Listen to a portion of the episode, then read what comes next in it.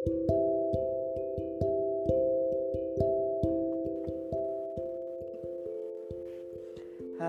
Assalamualaikum. Selamat datang dan salam kenal sama kita Biru Semesta. Awal jumpa saya di podcast ini mengingatkan saya akan cerita kemarin. Jumpa awal saya dengannya. Oke langsung aja ya. Gemerlap langit menjadi saksi di bawah pohonan rindang.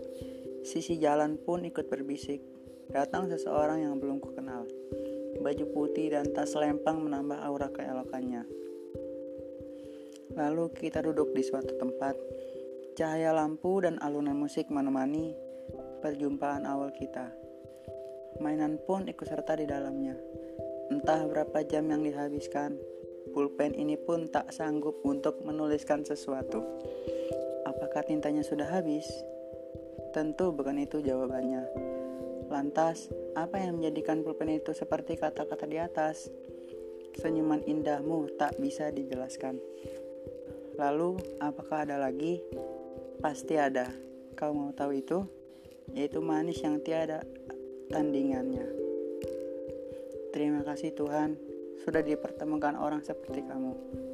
Mungkin sekarang kita hanya sebatas teman cerita, belum tahu kalau nanti. Tunggu saja.